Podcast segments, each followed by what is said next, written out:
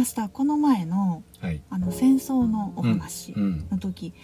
うんうん、えー、リスナーさんから結構いただいたのが、うん、マスターの実体験の話、うんうん、もっと聞きたい、うん、子供の頃の話、うん、ああなるほど、うん、っていう意見が結構あって、うんうん、あのー、もしよろしければ、うん、もうちょっとこう何か思い出したことなどあれば聞きたいんですけれども、うん、なるほど、どうでしょうか。はい、わかりました。ではできる限り話してみようかな、うんうんうん、えーとまず今からななじゅうはちねんまえに生まれたんだよね、うん、俺はね、はい、ってことは戦争が終わってななじゅうごねん、うん、今日、えー、その時にまあ俺東京にいて、うん、で東京にはその当時アメリカ軍が、うん、主としてアメリカ軍が東京には約とおかかんぐらいでさんじゅうまんぱつぐらいの、うん、えー、爆弾を落としたと。でそれはどういうことかきっかけかっていうと、うん、最初は軍事施設とか、うんうん、そ, そういうところにピンポイントで爆撃 し, た、うんうん、していたんだけども、うん、結局戦争の決着がつかないと、うん、いうことで無差別に変わったわけだ、うんうん、それは当然アメリカ軍の損害を減らすために、うん、それで、まあ、さっき言ったようにとおか約とおかかんでさんじゅうまんぱつぐらいの爆弾を投下したらしい。とおかかんでさんじゅうまんぱつ、うん、いちにちに約さんまんぱつっていうことだからすごいと思う。日本の各都市も被害を受けたけど、特に東京はそれを集中的にやられたわけで、戦争の責任は一体誰にあるのかとか、うん、あるいは戦争自体に責任があるのかとかいう問題をちょっと置いといて、うんうん、そういう中でまあ子供として育ったわけ、うんうんうん、でまず一つ思い出すのは、うん、えー、隣の隣の洋服屋さんの人が、うん、えー、戦争に行って帰ってきた、うん、でその人が、えー、帰ってきて僕俺たちを集めてね、うん、戦争の話をしてくれた中で一番思い出に思い出っていうかな、記憶に残るのは、うん、その人は狙撃兵で、うん、密林の木の上に登ってアメリカ兵を撃ってたらしい。でアメリカのその人の話よ、うんうん、どこまで正確か分からんけどアメリカの火薬というのは、うん、煙が白い煙が出て日本の場合は黒い煙が出るので、うん、非常に日本の兵隊っていうか狙撃兵は見つけられにくかったらしい。え、そうなの、うん、それも計算で作ってたんですか。いやそこまでわからないんだけど、うん、そこでまあアメリカ兵を撃っていたんだけども、うん、結局、えー、撃たれて、うん、最終その人も撃たれて、うん、木から転げ落ちて捕まって、うん、それでまあ手当てを受けて日本に結局帰ってきたわけ、うん、捕虜になった。そう、捕虜になった。あ、手当てしてくれるんですね。してくれたんだね。それで腹の傷とかなんかを見せてくれたんだけど、うん、その後は人の肉を食べたらしい。えええ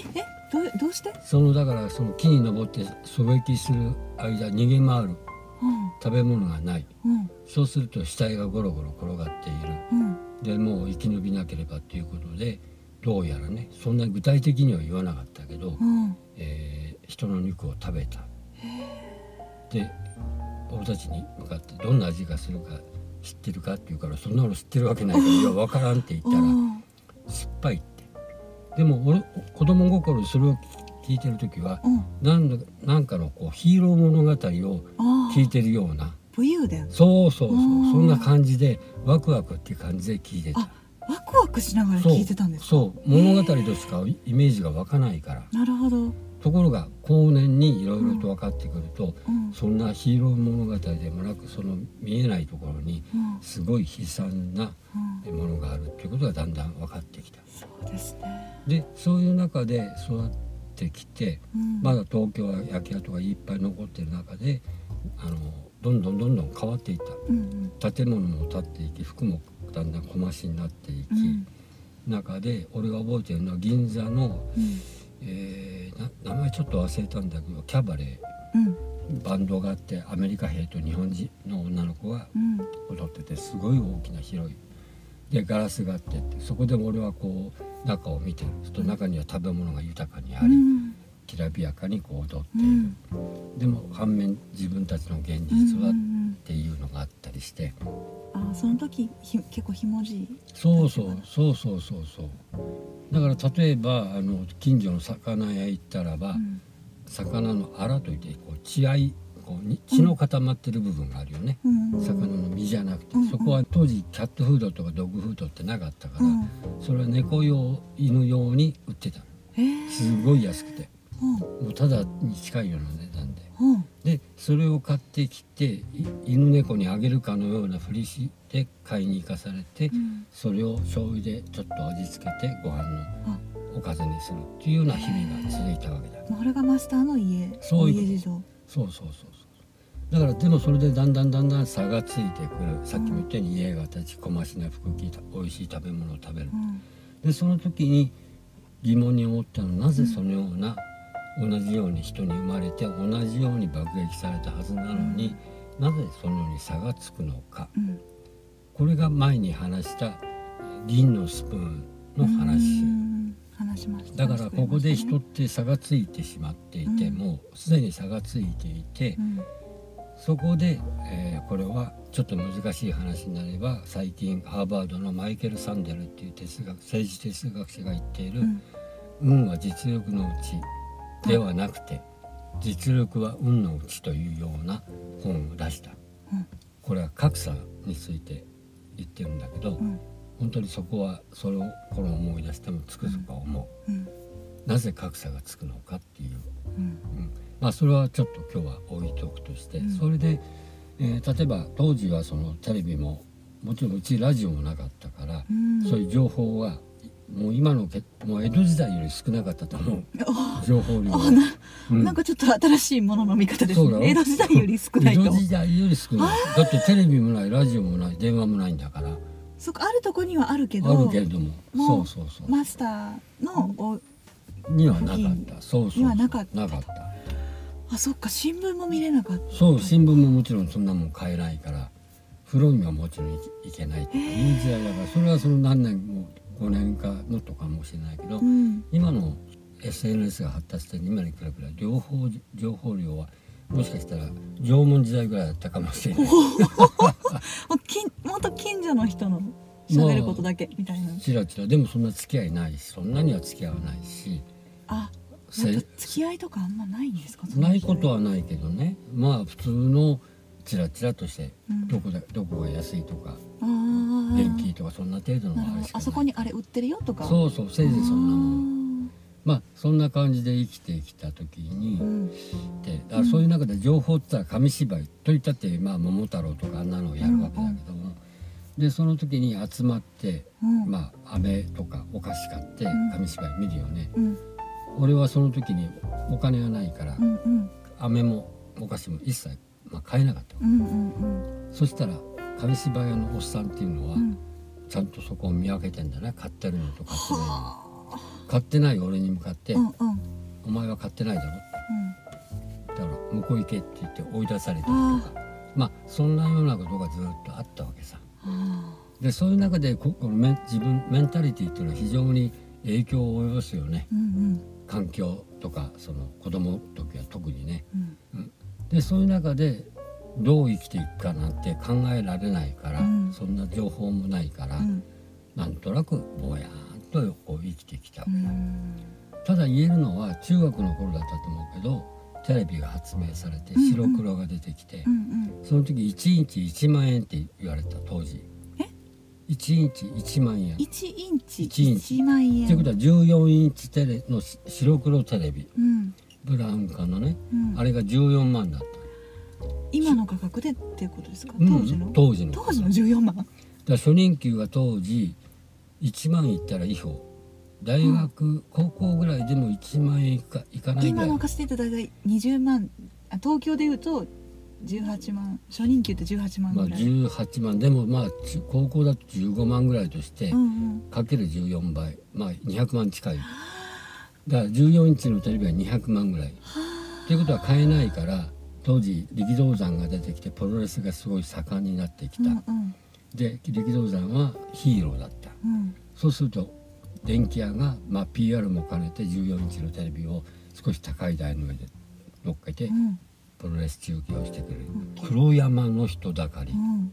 こんなちっぽけな白黒線でよ、うん、それで俺は木に登って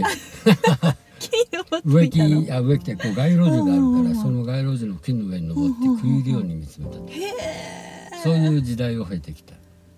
でそれとかあとあの映画なんかでも、うん、例えば初めて日本映画でキスシーンをしたという、うん、これは池部亮っていうあの俳優なんだけど、うんえー、その人がキスシーンをした、うん、それが大写しに写ったっていうのがだいぶすごい話題になって、うん、あれあの間には何か挟んでんじゃない、薄い髪を唇の間にねお互い挟んでキスしてるんじゃないかぐらい、キスっていうのは タ, タブーだった映画界の中で、でもそれがだから話題になった、うん、そして今度白い T シャツを着た女の子がプールに入って、うんうん、そこからぐっとプールから起き上がるというから出る映画が出てきた。これは浸透法っていうんだけど、うんうん、そうするとどうなるか、下にはそのブラジャーをつけてないんだから、うんうん、濡れ白い T シャツとなりはもう言わなくても分かる、うんうん、つけますよね。ねこれがまたセンセーショナルにまたで、俺中学時代の俺はそこの映画の、うん、うん、年頃じゃないですか。そうなんよ、看板で、うん、そこにブロあの写真があったから、うんうん、なんとなく行って、うん、いかにもなんか用事があって通り過ぎるみたいなことを何回もチラッチラッと見て繰り返したところが今どう今最近なくなったけど、コンビニではもうヌード写真やらないやら、ね、もう全盛もう今見たってパラパラパラ、ああこんなヌードか、うん、まあネットで見えますしね、そうそうそうそう簡単にね。ということはつまり俺が言いたかったら変化してるってことなんだよね、うん、エロも変化しているとエロも変化してるで、どんどんいろんなものが変化してる、うんうん、それで変化してないのは一つだけ。何？アメリカ兵が う, うちの目の前を通る、もう子供から見たらもうにメートル余るくらいの巨大な人間に見えた、うん、それがもうこんな小柄な日本人の女の子が腕にぶら下がって、うん、ある建物にドッドッドッと入ってくる、うんうん、あれ何してるんだろうでまたいちじかんかいちじかんはんしたらまた出てくる、うんうん、それが次々次々にそれが繰り返される、えーえー、何してるんだろう何してるんだろうって聞いたけど誰もはっきりした答えがない、うん、言わんわね、うん、そしたら後年あそういうことかっていうのが分かった。こ